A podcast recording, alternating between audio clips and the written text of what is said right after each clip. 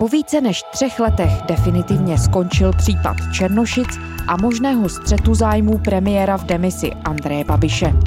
Předseda hnutí ANO čelil podezření, že navzdory legislativnímu zákazu nadále ovládá mediální společnosti spadající pod Agrofert. Znamená konec kauzy i definitivní tečku za debatou o Babišovu střetu zájmů? Jaké nároky na něj budou co by na poslance? A má postoj ke střetu zájmů vyřešené Česko jako takové? Je pátek 10. prosince. Tady je Lenka Kabrhelová a Vinohradská 12. Spravodajský podcast Českého rozhlasu. Kristýna Guričová, reportérka serveru iRozhlas.cz. Ahoj Kristýno. Ahoj, dobrý den. Kristýno, kauza údajného střetu zájmů premiéra v demisi Andreje Babiše a šéfa ANO a města Černošice je u konce, jak si zjistila. Kde ten příběh vlastně začíná? Vem nás do úplného počátku, o co v té celé kauze vlastně jde?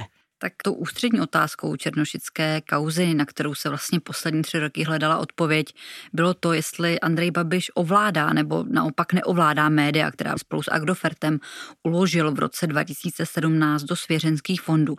Ale ten příběh je samozřejmě mnohem starší a začal už v roce 2011, když Babiš vstoupil do politiky. Tehdy, co by úspěšný podnikatel v agrochemii, měl za sebou miliardový koncern, který tedy o dva roky později rozšířil ještě o mediální divizi, když koupil vydavatelský dům Mafra.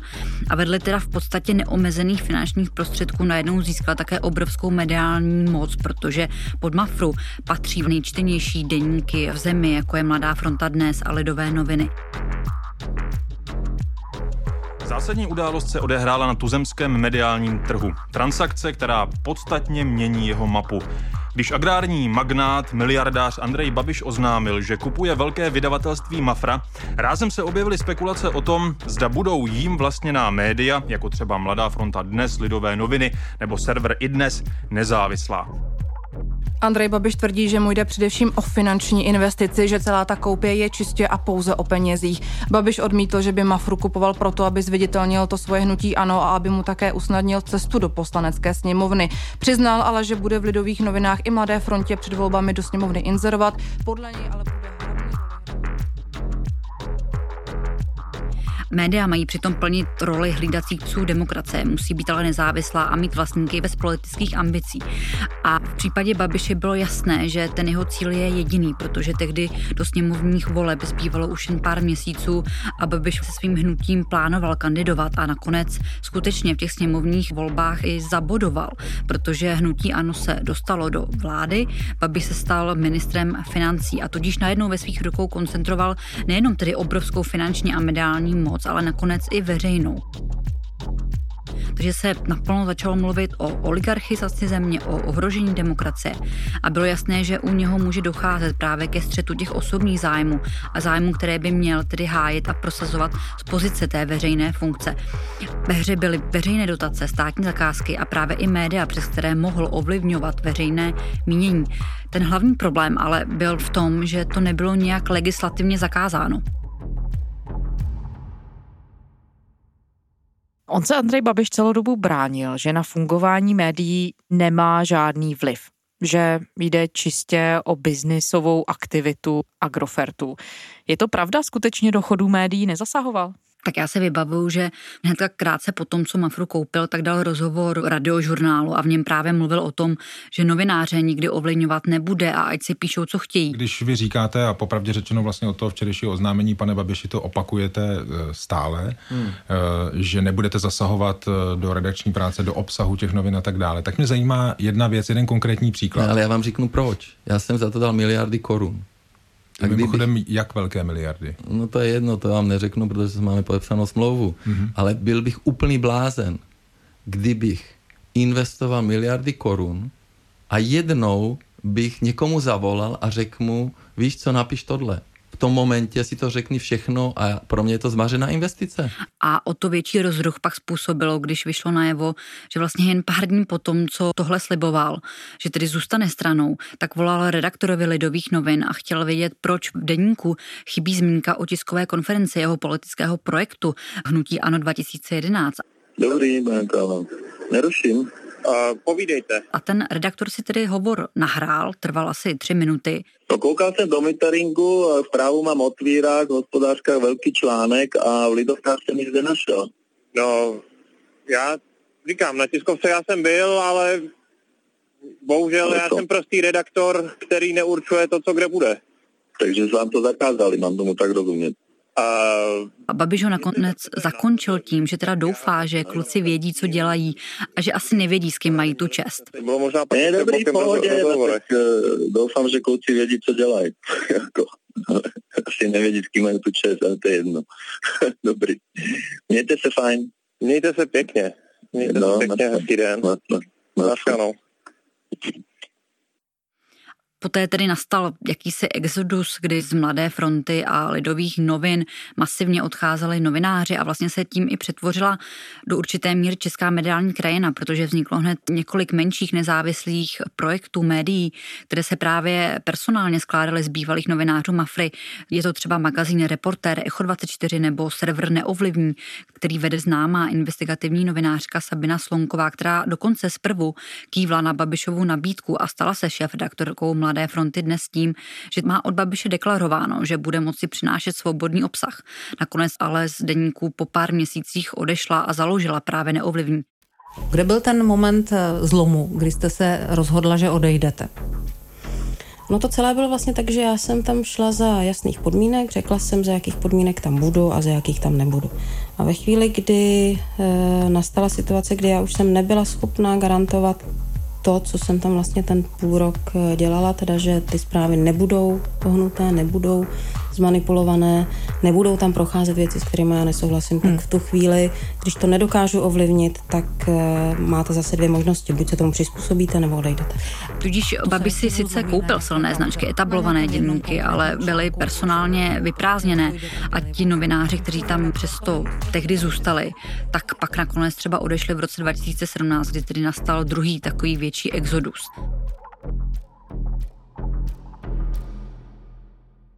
Jeden Sobotka vyhrá volby, zvýší daně a, půjdeme do hajzlu a dělejte, co chcete. Jako. Jako, jako Sobotka může řídit tuto zemi, Haško? A nemůže, že jo?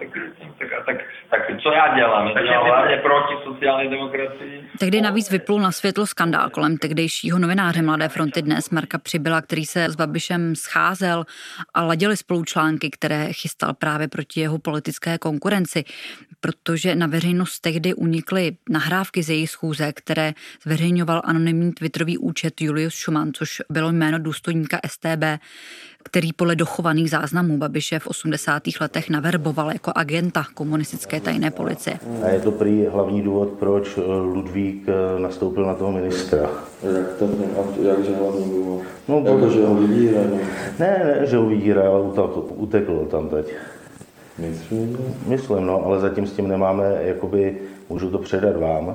Já bych to teďka nedal. Nedával byste to vůbec. Já ti to nechal až na, dobře, dobře. na příští rok. Jako. No a Babiš na těch nahrávkách například Přibylovi nabízel kompromitující materiály na bývalého ministra vnitra Milana Chovance. Jsem teďka eh, číslo jedna u Chovance, největší oblíbenec.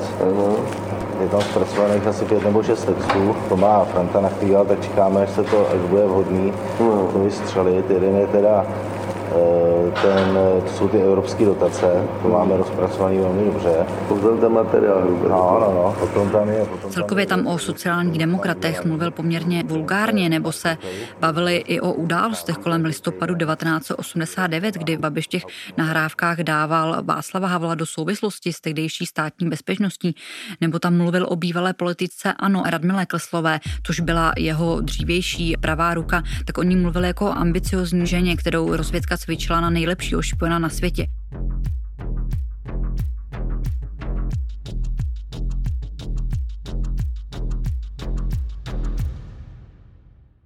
Takže Babiš byl proto následně obvinován z ovlivňování médií, dokonce se kvůli tomu sešla poslanecká sněmovna a zákonodárci i odhlasovali usnesení, že Babiš ovlivňuje média.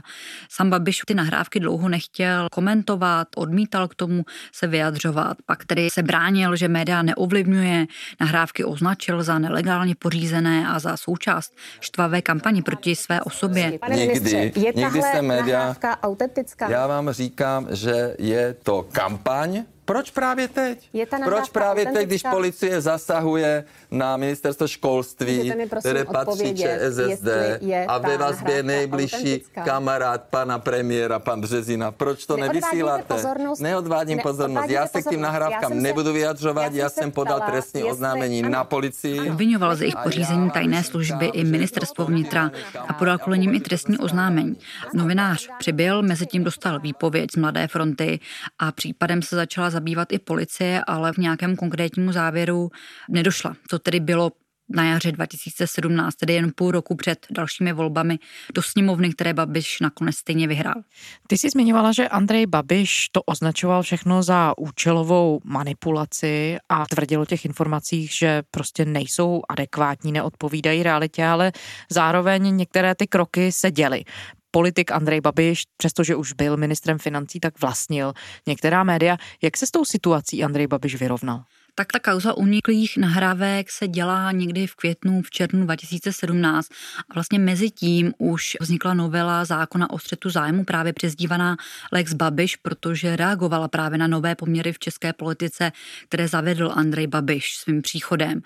A sám Babiš o tom zákonu mluvil jako o zákonu, který mu je ušitý na míru politiky z tradičních stran. No a pojďme si říct po této frašce, která má za jediný cíl mě dostat ven z politiky, jaký je výsledek? Koho se to vlastně týká? No proč je to zákon jenom proti mně? A byla to vlastně pravda, protože tu novelu předložila sice koaliční vláda ČSSD, ANO a KDU ČSL, ale ty paragrafy, které právě omezují firmy veřejných funkcionářů v provozování médií a účasti na veřejných tendrech a pobírání dotací, se tam dostaly až díky pozměňovacím návrhům ČSSD a TOP 09. Ústavně právní výbor poslanecké sněmovny zpřísnil zákon o střetu zájmu. Ministři by se tak po nástupu do funkce měli vzdát podílu ve svých firmách. Členové výboru dnes podpořili pozměňovací návrhy. Definitivně poslanci rozhodnou zřejmě na schůzi, která začne v příštím týdnu. Členové vlády zřejmě nebudou moci vlastnit média. Senátní úpravu novely o střetu zájmů schválila sněmovna. Firmy vlastněné ministry se navíc podle předlohy nebudou smět ucházet o nenárokové dotace a veřejné zakázky zakázky. Novelu dlouhodobě kritizuje hnutí ANO, podle kterého je namířena proti jeho předsedovi a ministru financí Andreji Babišovi. Babiš tedy najednou, tehdy co by poslanec nesměl vlastnit média a když se pak po volbách stal premiérem, tak Agrofert měl zakázáno pobírat i dotace a účastnit se státních tendrů. Takže Babiš to musel řešit a měl hned několik možností.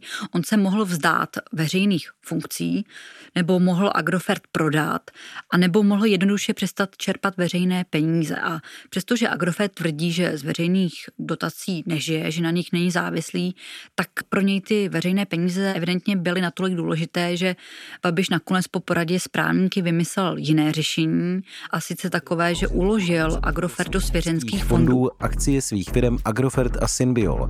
Založil proto dva svěřenské fondy. Spravovat je budou Zbyněk Průša a Alexej Bílek.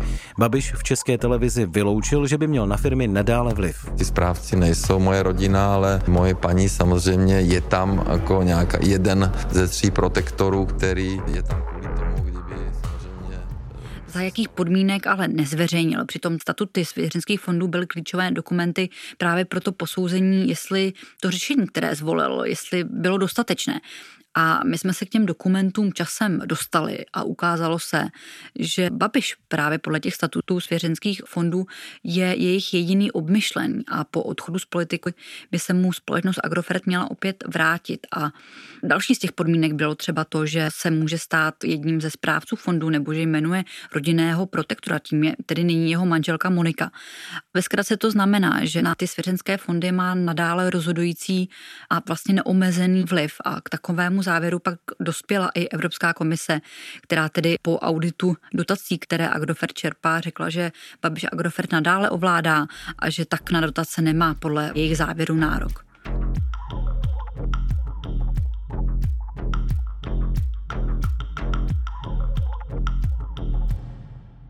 To je vlastně vysvětlení celé té situace, které bychom měli rozumět, než se pustíme do případu Černošice.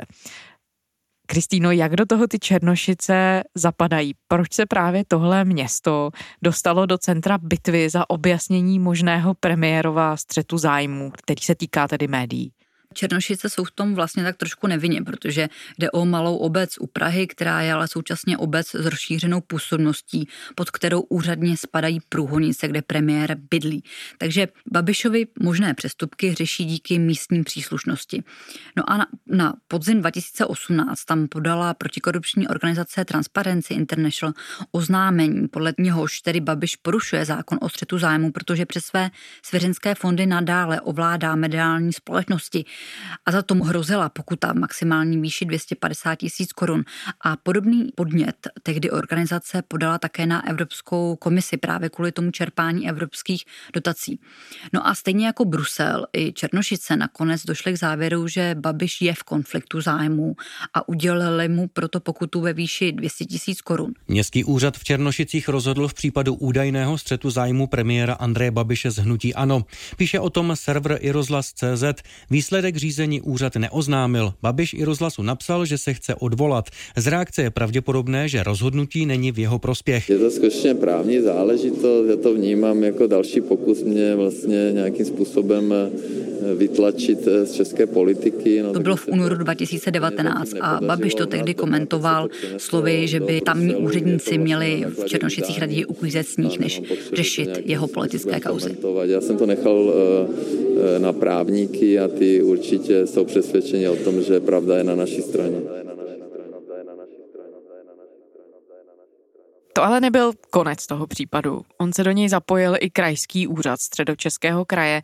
Proč tam ta kauza došla, Kristýno, a jak ten úřad do rozhodování promluvil? Tak to byla nějaká logická následnost, protože Babiš se proti tomu verdiktu Černošic odvolal, takže případ se přesunul na středočeský kraj, který je Černošicím nadřazený při posuzování těch přestupkových řízení.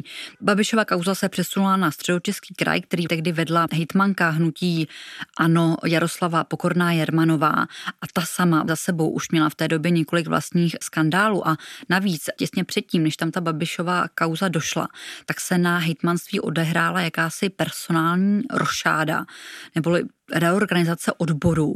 A došlo k tomu, že ty přestupky, které dosud řešil ten původní odbor správních agent, se nově přesunul pod odbor legislativně právní. Takže najednou vyvstalo podezření, zda k té reorganizaci nedošlo cíleně, aby ten spis Babiše dostali na stůl v uvozovkách ti správní úředníci a aby třeba to rozhodnutí mohli nějakým způsobem politicky ovlivnit. Zásadně odmítám, že bych se jakkoliv snažila ovlivnit výkon státní zprávy.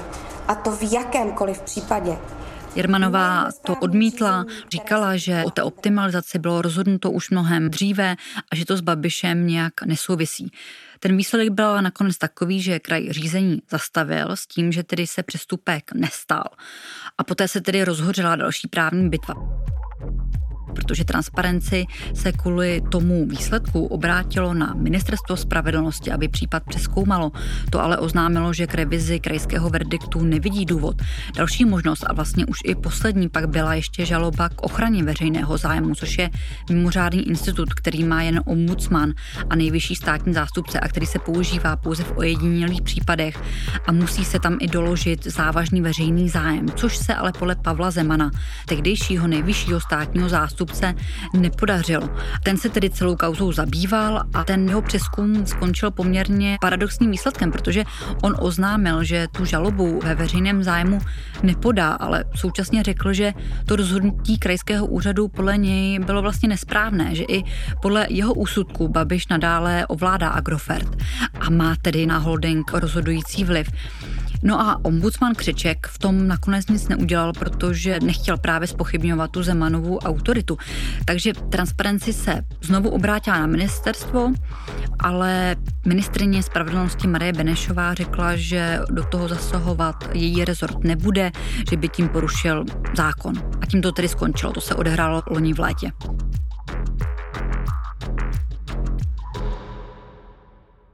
Já to tady zrekapituluji. Takže je podaný od Transparency International podnět k Černošicím, ty to vyřešili, potom to putovalo dál na středočeský krajský úřad, tento smetl ze stolu.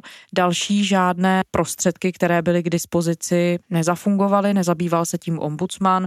Tehdejší nejvyšší státní zástupce vynesl nějaký verdikt, který ale také k ničemu dalšímu nevedl. Ale ta právní bitva tím neskončila. Oni Černošice potom rozhodovali znovu. Jak se to stalo?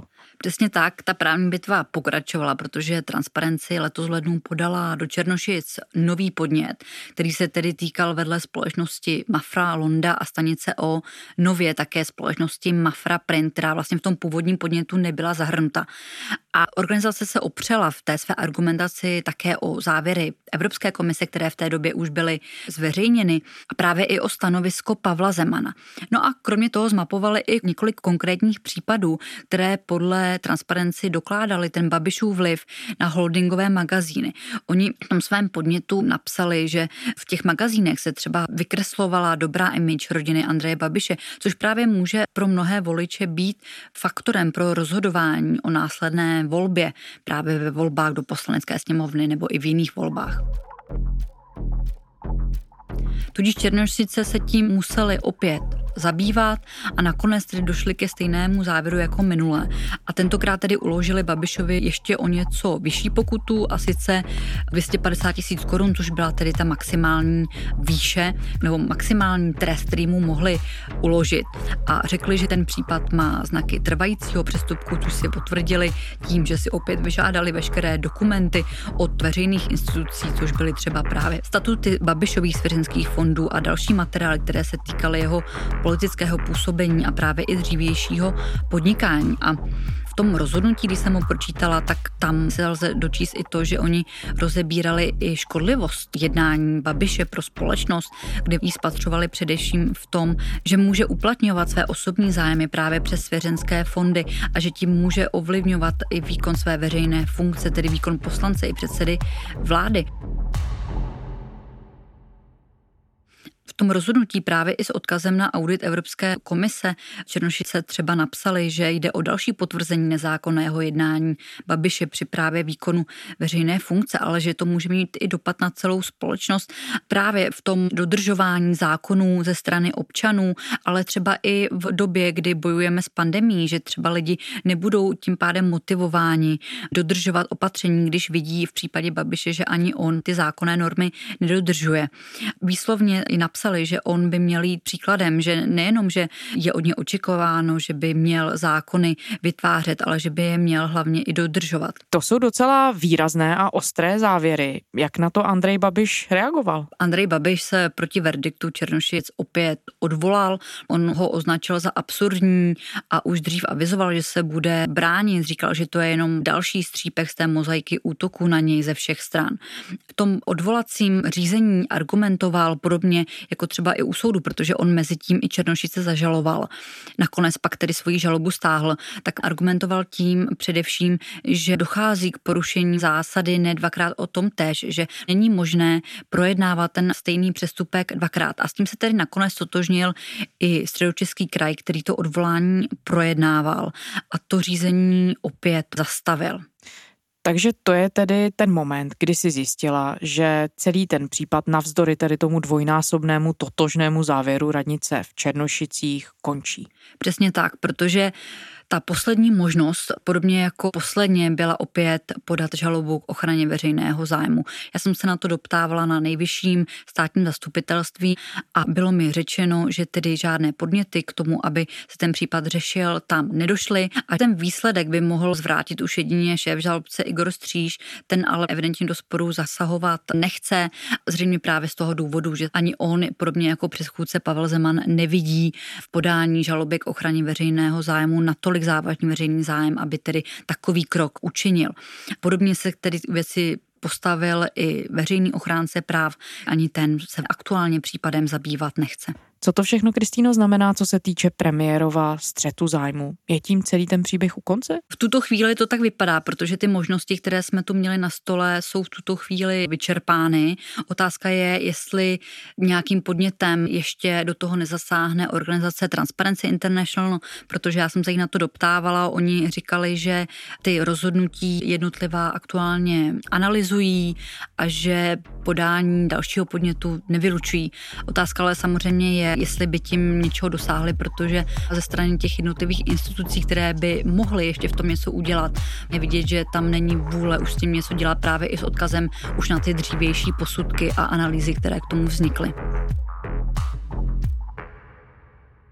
Kristýno, ty jsi zmiňovala, že v závěrech Černošic stojí, že je zvlášť důležité vzít v potaz, že se Andrej Babiš dopouštěl takového jednání, a teď míněno tím, že vlastnil média v době, kdy zastával politickou funkci, že se toho dopouštěl jako premiér, což může podle toho rozhodnutí mít dopad na celou společnost.